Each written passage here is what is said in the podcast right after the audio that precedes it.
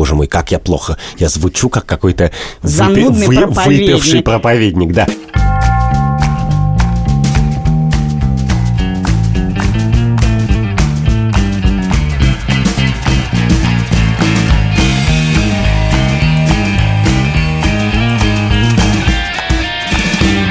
Привет! Это подкаст «Так вышло» студии «Либо-либо». Я Катя Крангаус. А я Андрей Бабицкий, здравствуйте. Каждую неделю, да вы уже знаете, что мы делаем каждую неделю.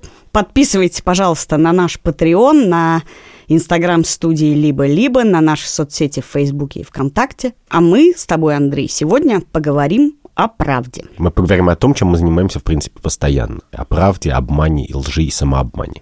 И я знаю, что ты всегда топишь за вот эту честность и правду и бла-бла-бла. А я тебе скажу, что есть сложные случаи. Сложнее, чем ты говоришь ребенку, ты почистил зубы, он говорит, да, а он не чистил. Да, сложнее. Я расскажу тебе несколько историй, которые ты уже знаешь, а наши слушатели, может быть, не знают. Недавно был скандал в очень близкой нам сфере, в сфере подкастов в Америке. В Америке вышел подкаст, который называется «Халифат», и рассказывает о людях, которые уходят в ИГИЛ. И в том числе там был герой, его звали Абу Хузайфа, и он э, родился в Канаде, он из пакистанской семьи, вырос в Канаде и был довольно светским, пока не началась вся история с разными событиями, в том числе. Когда снесли памятник Саддаму Хусейну, когда были все операции американские, и он в какой-то момент решил, что он должен бороться, и уехал в ИГИЛ. И рассказывает он в том числе в подкасте, как он не просто уехал, а был палачом ИГИЛа, как он казнил людей, которых снимали на видео, а потом распространяли по миру. А потом, типа, вернулся в Канаду и живет, как ни в чем не бывало. Да. И в этом подкасте ведущая немного сомневается в каких-то деталях, но продолжает рассказывать его историю и разговаривать с ним. Подкаст очень популярный. И в какой-то момент в Канаде решили, что за хрень вообще, почему у нас по стране гуляет палач ИГИЛа. И они поймали чувака, который скрывался под этим псевдонимом. И тут выяснилось, что он вообще никогда не был в Сирии, никогда не был в ИГИЛе. И единственное место, куда он выезжал, был Пакистан, и никого он не убивал. И его теперь судят не за то, что он убивал людей и террорист, а за то, что он как это называется? Ложная террористическая угроза. Да, случилась большая буча, и, казалось бы, нам, как журналистам, все понятно. Это вранье, э, такого быть не может. Журналист обязан проверять источники, факт-чек, то да сё, то да сё.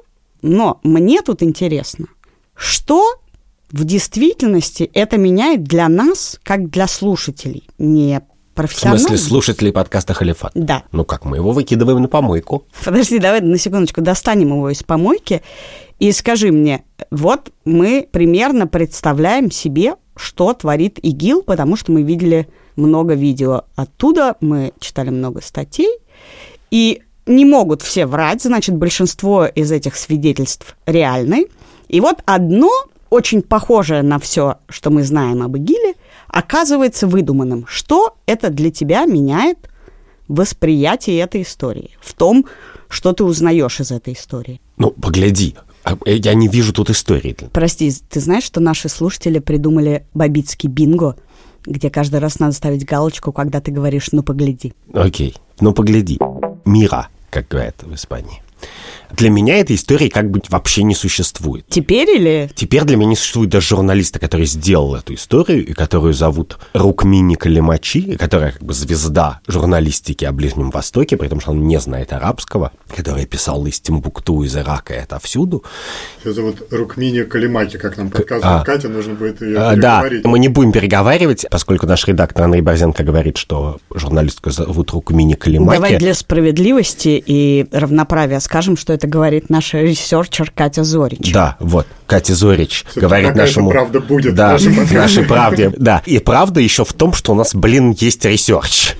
И эта история, очевидно, про какой-то адский самообман с ее стороны. Потому что этот герой, ну, это просто какой-то сумасшедший или просто захотевший славы придурок, который просто пришел и рассказал какую-то идиотскую историю. Нашел свободные уши в баре в пятницу вечером. А профессиональная журналистка, которая не знает арабского и которая принимает все это за чистую монету и в подкасте «Халифат» есть ее дискуссии с продюсером, который говорит, ну ты вообще веришь этому? Она говорит, ну вот, я, конечно, понимаю, что человек, который был в ИГИЛе, он способен приврать, но вот это вот, как он описывает капли крови, которые на него падают, и ощущение от пистолета в твоей руке, это нельзя выдумать. Вот. Ну и это выглядит как полный трешняк, потому что, прости, я работал журналистом.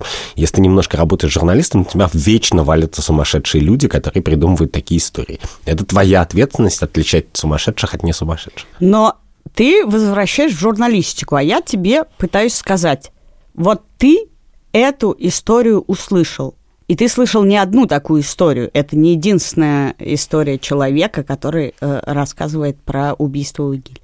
Почему для тебя важно, что этого конкретного человека и этой конкретной одной истории не существовало в реальности, но могла бы? Потому что мы живем в мире, который, вопреки тому, что говорят люди, не состоит из красивых историй, не состоит из нарративов, которые борются друг с другом больших. Значит, здесь Османская империя, здесь ИГИЛ, здесь память предков и здесь что-то. А состоит из поступков людей – и мне важно знать, что случилось на самом деле, кто сделал что-то плохое, кто хорошее. И важно знать, что у меня есть способ это узнать. Мне очень важно понимать, что информация, которую я получаю с Ближнего Востока, соответствует действительности. И у меня есть отдельный загон. Почему это важно знать мне и даже тебе, хотя ты это отрицаешь. Вот представь себе, что какой-нибудь американец с ним несправедливо поступили. У него есть много способов об этом рассказать. Ну, в смысле, может быть, если он бедный, не очень много, но какие-то есть. Журналисты, выборы, конгрессмен, то все пятое, десятое. У него есть обратная связь. И поэтому правительство Америки, оно как бы старается делать так, чтобы массово как бы с людьми не поступали несправедливо. А у жителей Северной Сирии у него нет таких возможностей, потому что как бы бомбы прилетают из Вашингтона, у него нет способа достучаться до Вашингтона никакого. Он не может ничего рассказать в Вашингтон. Он не может позвонить туда, он не знает английского, у него нет способа себя защитить. Единственный способ его защитить вот это вот Рукмини Калимачи. Это журналистка, которая приезжает, говорит и пересказывает историю. И для меня, конечно, самое поразительное, унизительное и мерзкое в этом, что в ситуации, когда мы знаем, что там происходят огромные страдания, что мы могли бы понять, как они происходят, понять, кто пострадал, кто преступник, кого надо посадить в тюрьму, а кого спасти, кому помочь. В этой ситуации у этих людей вот которые живут на Ближнем Востоке, у них как не было голоса, так и нет. Потому что вместо того, чтобы приехать выучить арабский, поговорить с ними и дать им голос, американская журналистка находит какого-то придурка из Торонто, который ей все врет. И вот эта ситуация, мне кажется, невероятно несправедливой. Вся идея журналистики состоит в том, чтобы найти человека и дать голос человеку, у которого его нет. Слушай, но ты знаешь, что у меня для тебя всегда есть один из двух, а в этом случае два аргумента. Холокост и документальные фильмы про серийных маньяков. Начнем с Холокоста. Много ли ты читал про Холокост, концлагеря и убийство евреев? Да, я могу тебе рассказать, что я однажды прочитал книжку, которая была очень популярна, когда она вышла в начале 70-х, кажется. Она называлась Painted Bird, раскрашенная птица про мальчика, который проживает Холокост, которого все прячут, спасают, он спит на какой-то рогоже, сталкивается с каким-то ужасным насилием, голодом и так далее. И с одной стороны, как бы его все время он идет по краю смерти и им пытки, а с другой стороны, какие-то хорошие люди его чудом спасают и так далее. И вот эта книжка была фантастически популярной в Америке, потому что считалось, что это правда, что это история этого писателя. А потом выяснилось через несколько лет, что он все это выдумал придумал, и это чистая билетристика. И книжка эта исчезла с радаров, писатель покончил с собой. Более того, когда мне книжка попала в 99 году, я учил английский, и поэтому я читал в захлеб просто любую английскую книжку, которая мне попадала. Человек, который мне дал ее, кажется, не, не знал или, по крайней мере, не рассказал мне этой истории. И я это прочитал за чистую монету. Тогда еще Википедии не было, ты сразу не гуглил, как бы, а потом через какое-то время случайно это узнал. Но мне кажется, что это, конечно, важно. Самое важное в Холокосте, мы это просто знаем, то, что он случился.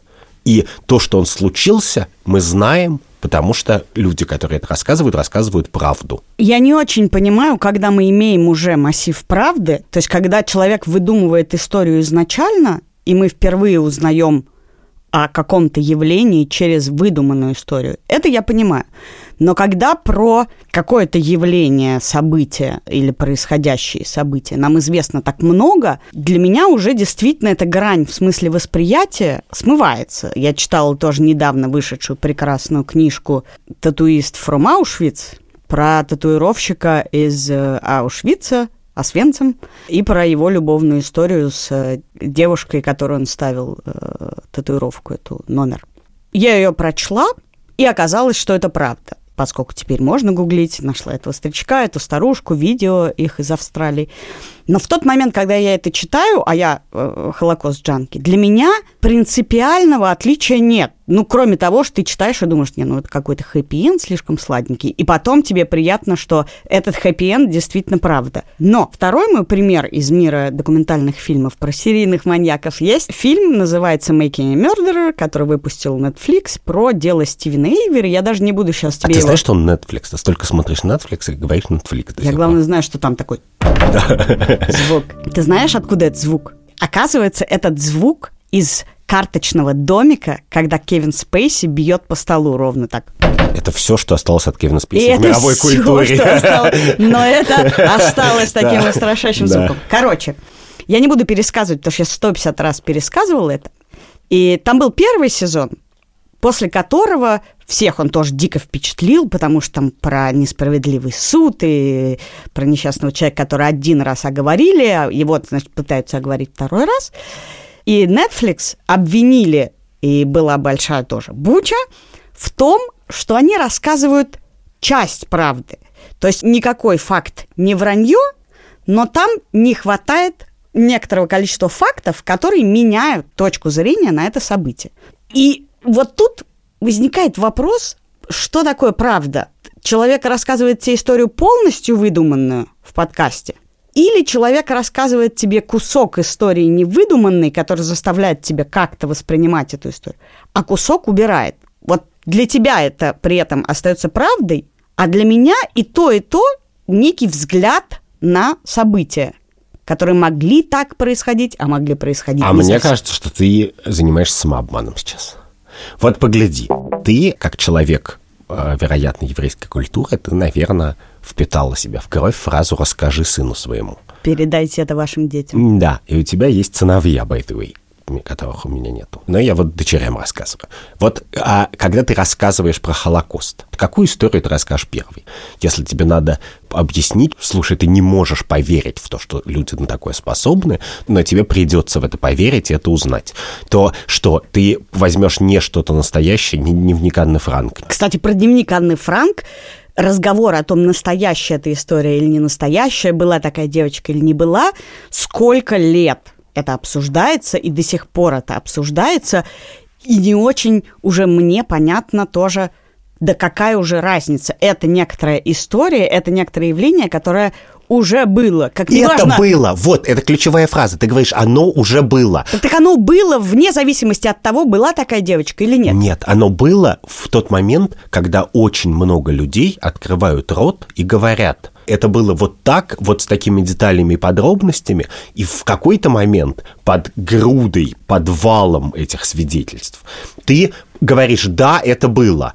И дальше, когда ты в себя вбираешь эту мысль, дальше некоторые люди ее как-то обрабатывают художественно, кто-то снимает список, Список Шиндлера, да, кто-то что-то, но начинается все с того, что ты говоришь себе, да, это по-настоящему на самом деле было. Прежде чем ты ответишь мне на вопрос, что с тобой произойдет, если выяснится, что все-таки Анны Франк не было, я хочу сказать тебе, что ты задал мне очень хороший вопрос, как говорят на пресс-конференции. Спасибо за вопрос.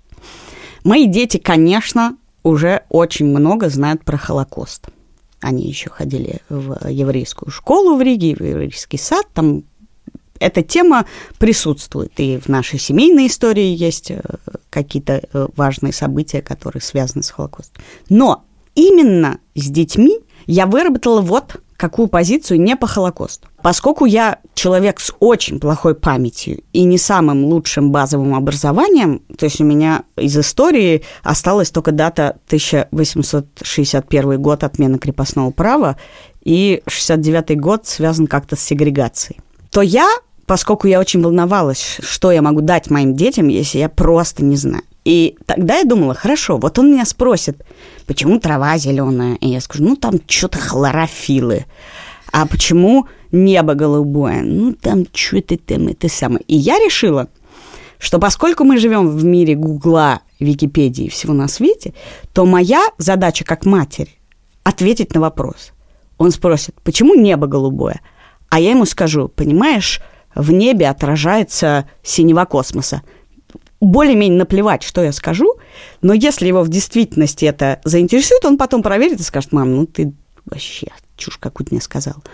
Но моя задача дать ответ. И в этом смысле я изначально решила, что я буду врать, ну, а дальше пусть ты проверяют. Ты поступила как журналистка подкаста «Халифат».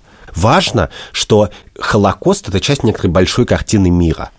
И в основе картины мира всегда стоят гранитно-железные факты. Это ядро того, что это было, его уже у нас не отнять, на которое дальше можно что-то навешивать. И про ИГИЛ, к сожалению, пока это совсем не так. В смысле, это такое место и такое время, про которое мы ничего не знаем, потому что про него рассказывают либо сумасшедшие фундаменталисты, которые сами готовы в Ютьюбе убивать людей, либо журналисты типа Галимай, которые не знают арабского, а огромного потока документов, разговоров, интервью переведенных у нас нет пока, и они будут, и в какой-то момент они будут, и они создадут эту картину мира.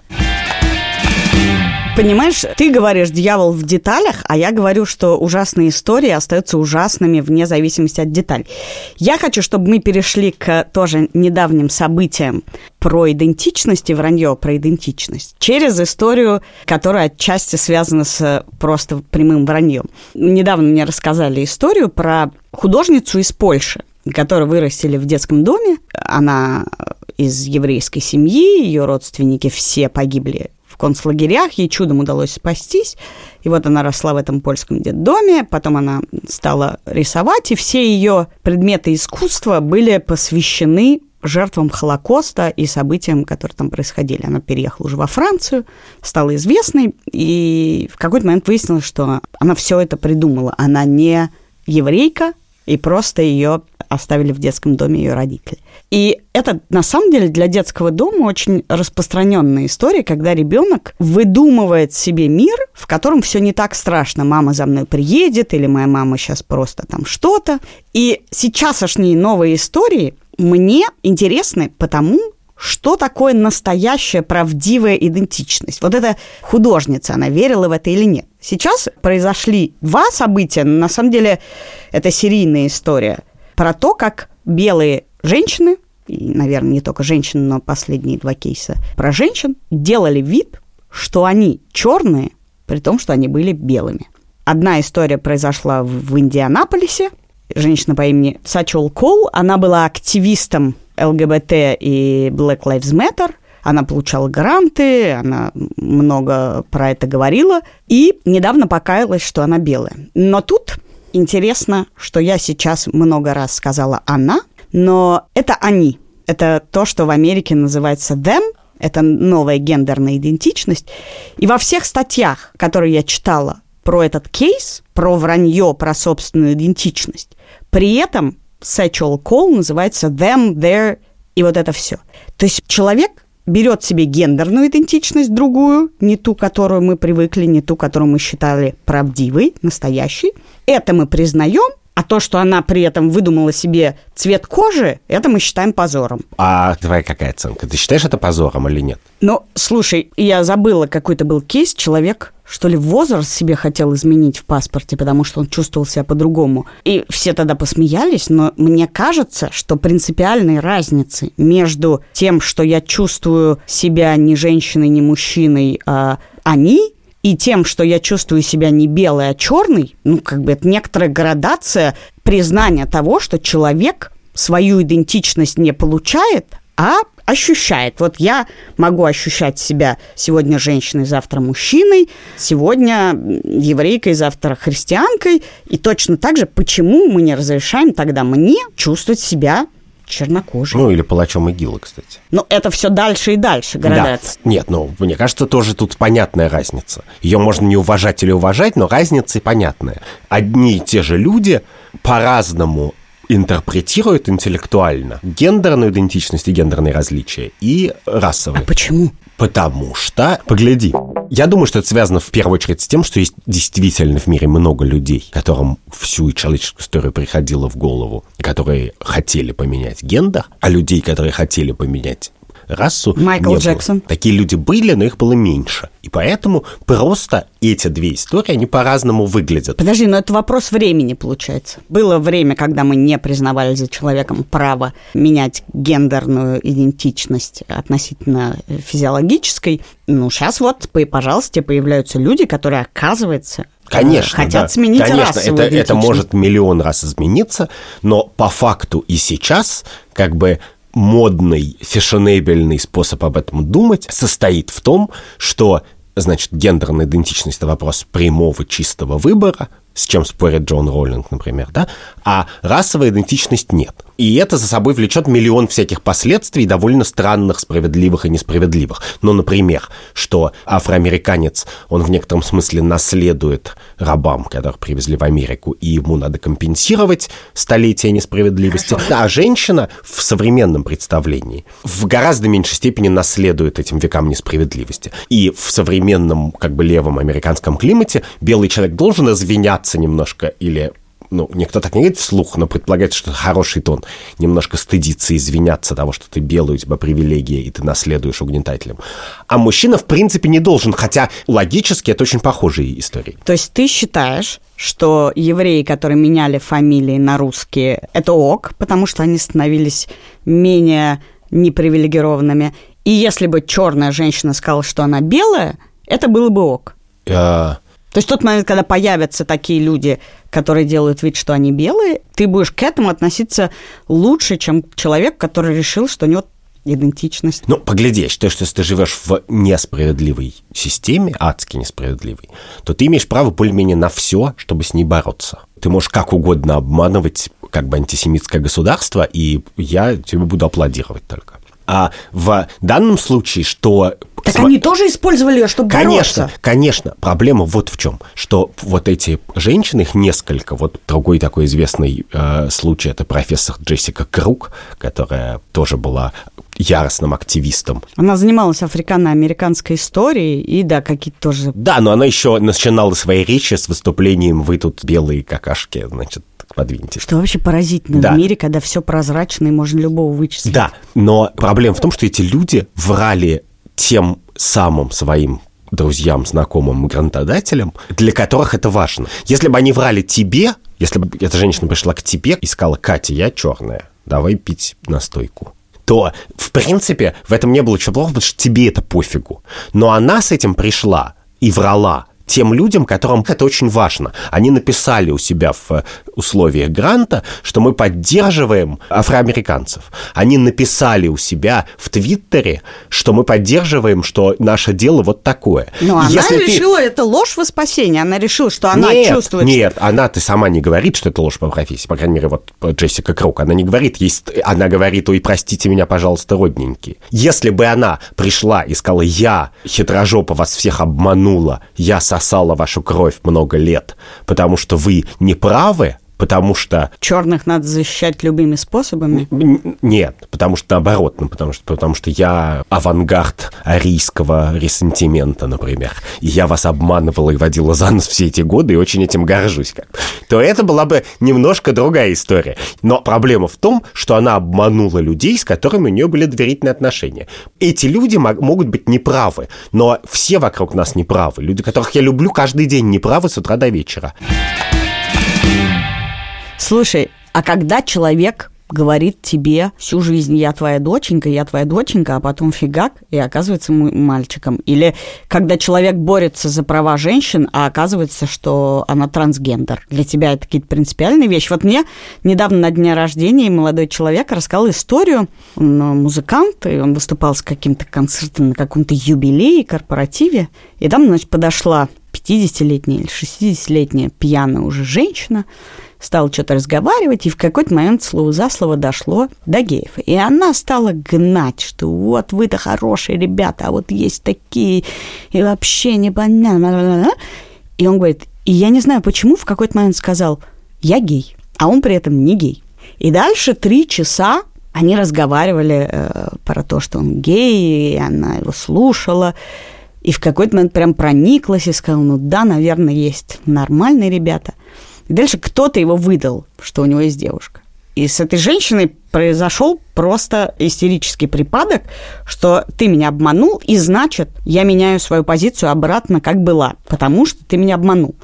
Это для тебя плохо, это вранье, это... Ну, погляди, почему плохо вранье? Потому что вранье обманывает доверие. Это акт предательства, доверие. Поэтому врать тем хуже, чем у тебя доверительные отношения с теми людьми, которым ты врешь. Врать человеку в плацкартном вагоне в тамбуре, с которым ты, значит, вышел покурить тайком ночью, в принципе... Не никак- зазорно. Не так зазорно. Очевидно, что наврать человеку, с которым у тебя нет доверительных отношений, который занимается несправедливостью, например, наврать милиционеру, это прям святое право человека в любой жизненной ситуации. Наврать малознакомому человеку, все так делают. Вспомни все свои разговоры с Мне незнакомыми нравится, что я все время тебе призываю толерантнее относиться к э, выдуманным идентичностям и историям.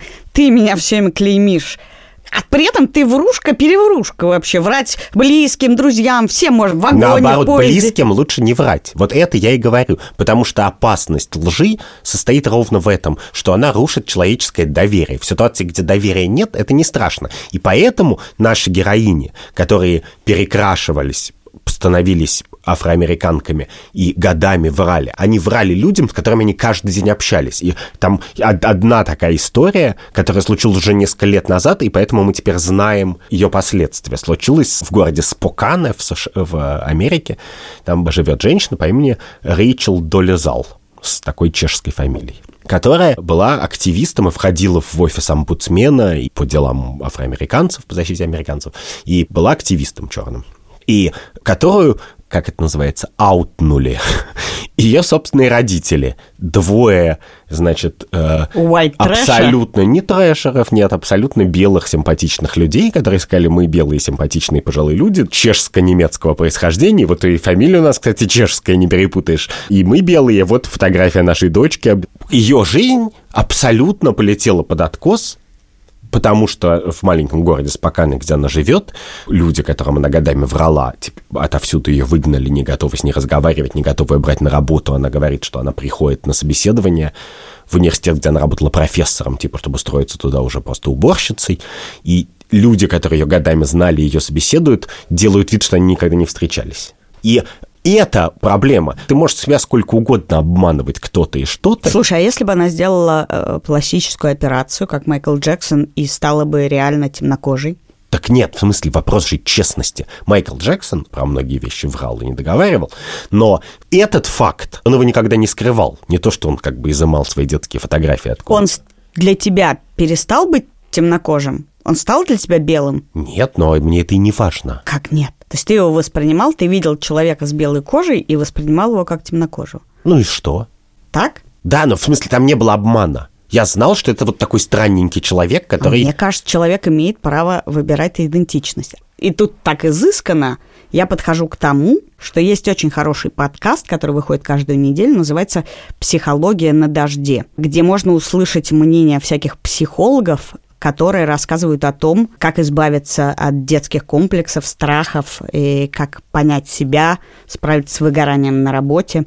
Этот подкаст выходит по субботам, а ссылку на него мы повесим в описании нашего выпуска.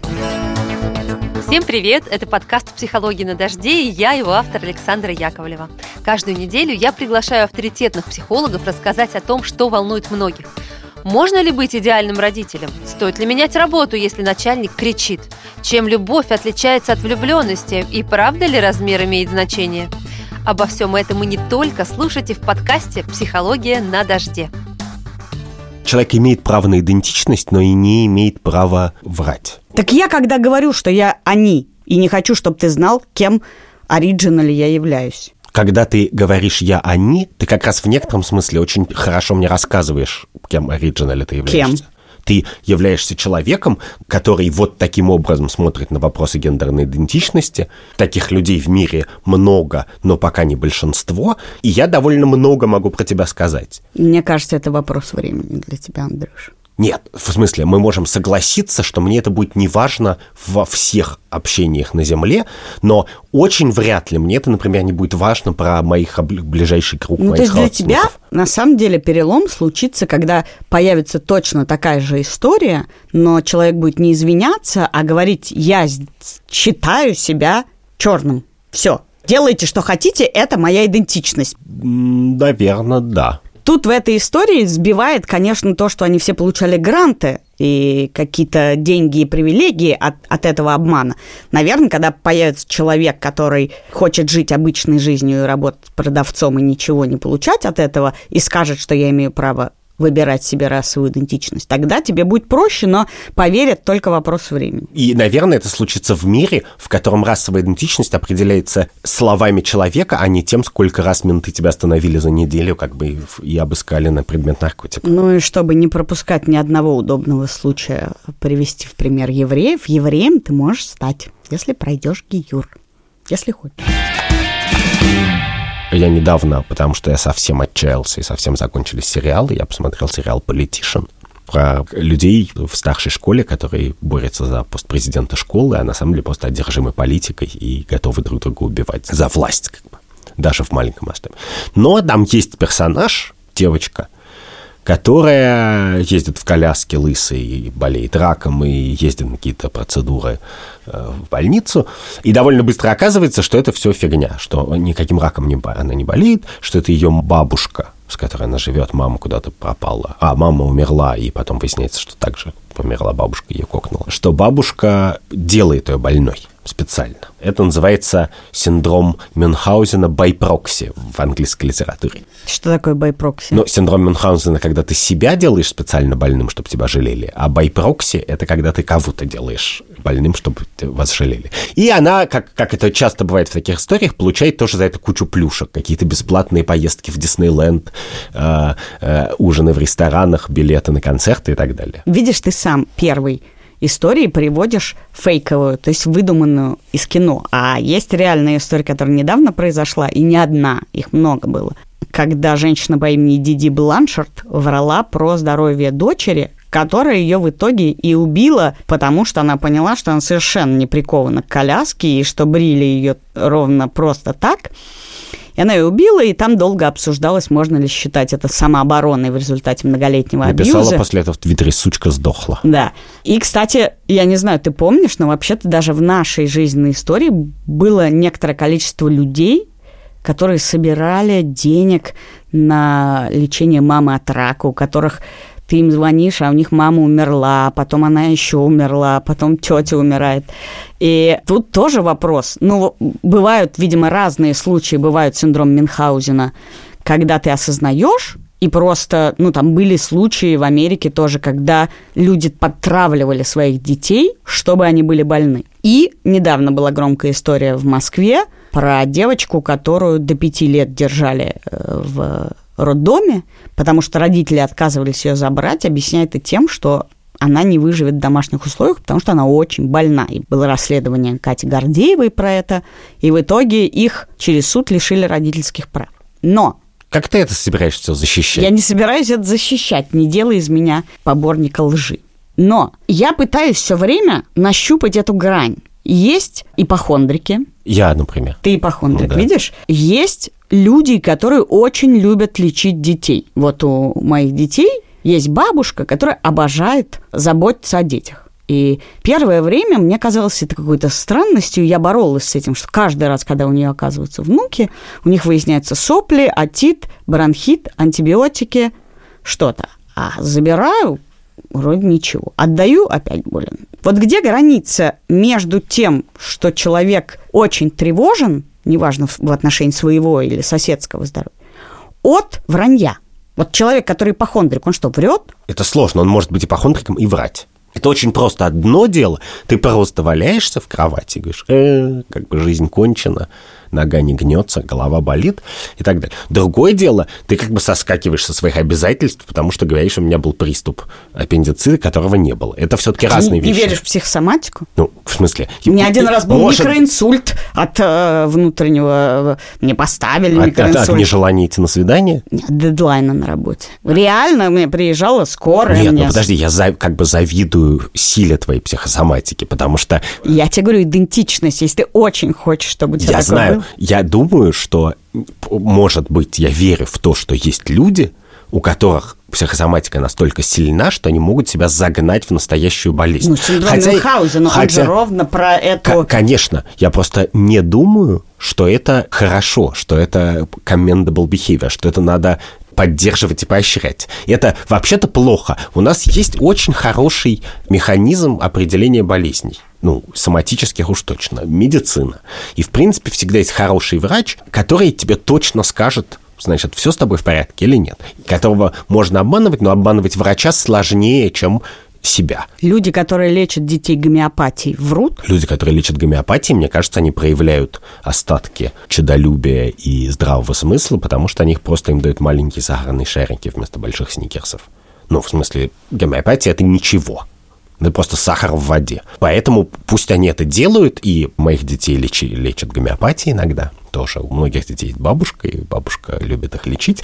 И я считаю, что это гуд, что в ситуации, когда я знаю, что бабушка их лечит гомеопатией, я спокойнее, чем если она лечит их не гомеопатией. А мне, я уже смирилась с антибиотиками. Мне ок. Ну, в крайнем случае, ну, можно ли отравить и человека, если раз в год его кормить антибиотиками? Нельзя, нет. Можно создать только устойчивые штаммы бактерий. Супербактерия. Ну, да, хорошо. слушайте, Может быть, мы слушайте получим- подкаст «Голый земляков». Может быть, мы Да. получим Нобелевского лауреата, который научился составлять курс антибиотиков так, чтобы выпустить супербактерию на свободу. Именно поэтому я хочу немножечко твою толерантность к самообману как бы понизить. Потому что мы только что с тобой обсуждали истории довольно страшные. Как матери годами пытают детей, травят их. И мне в данном случае уже, конечно, не очень важно, они искренне это делают или не искренне. Потому что очевидно, что они немножко сумасшедшие. Вот когда я вижу, как мать травит годами ребенка, то я в любом случае считаю, мне не нужен психиатр, чтобы сказать, что она сумасшедшая. Нормальный мать, нормальный человек не способен на такое. Это сумасшествие. Как мы его можем оправдать? Мне Никак. просто хочется тебе показать, что все, что мы обсуждаем, и в том числе синдром Мюнхгаузена, это крайнее выражение того, к чему ты или другие люди уже очень толерантно относятся. Конечно. И эта граница, она уезжает туда, а не обратно. Мы все больше придаем значение человеческим представлениям о себе, человеческим страданиям, чем объективностью какого-то заболевания, а также э, страдания. Уже есть на самом деле депрессия, биполярное расстройство и много реальных проблем, с которыми мы относимся с пониманием, которые довольно сложно объективно установить, а устанавливаем мы их через ощущение человека, который их рассказывает. Конечно, но именно поэтому эту границу где-то надо проводить. Например, если вернуться к журналистике, да, я всегда склонен больше простить э, журналиста, если он пересказывает жертву, которая привирает, чем если он пересказывает палача, который привирает.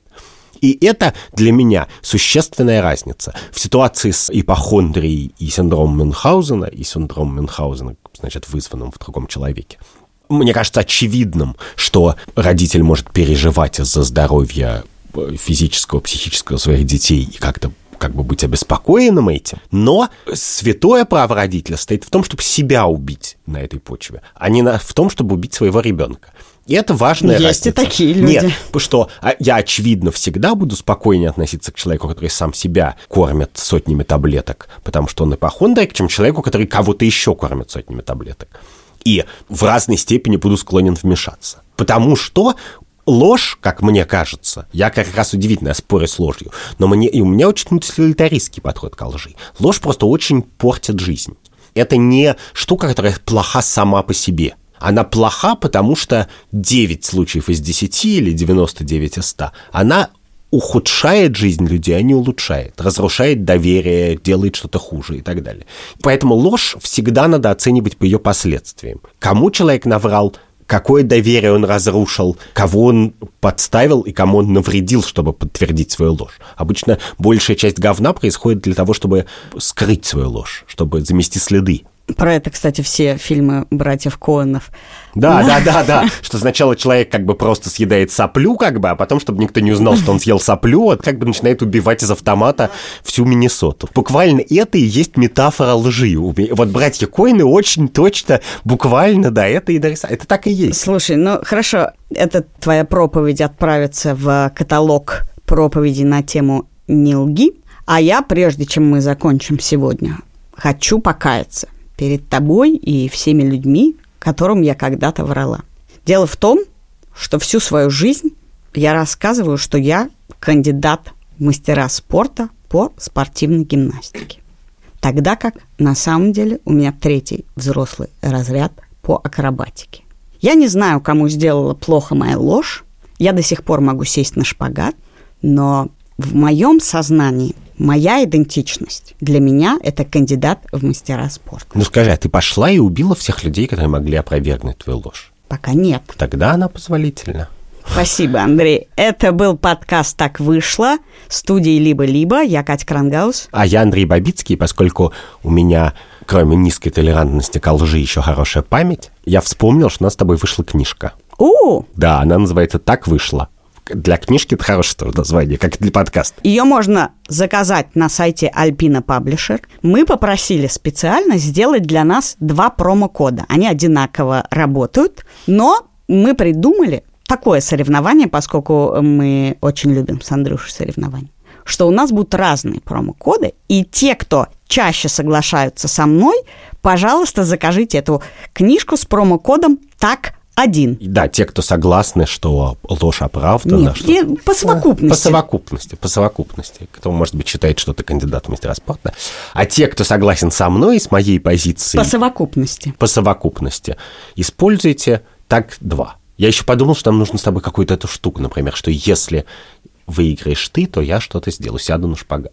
Давай, Но хорошо. я попытаюсь сесть на шпагат, а мы это У вас задокументируем. еще больше мотивации. Если выиграю я, то ты извинишься осознанно за что-нибудь плохое, что ты сделала мне, нашему редактору Андрею Борзенко и нашему продюсеру Лике Кремер. Тогда ты садишься на шпагат правой ногой вперед, на шпагат левой ногой вперед и на поперечный шпагат. Если уж ты хочешь, чтобы я тут массовое устроила покаяние. Окей. Подписывайтесь, пожалуйста, на наш Patreon. Так вышло. На нас в iTunes, в Spotify, в Яндекс.Музыке и Кастбоксе. И не будем забывать, что этот подкаст мы делаем не одни и отвечаем за все, что в нем происходит. Не только мы с тобой, а еще Отвечаем мы. Все ошибки наши, как пишут в предисловиях это книг. Твое стремление быть хорошеньким, виктимненьким и честненьким. Делает его еще редактор Андрей Борзенко, Продюсер Лика Кремер researcher Катя Зорич. и звукорежиссер Эльдар Фаттахов. Чуваки, уж вы-то точно купите книжку с промокодом ТАК2.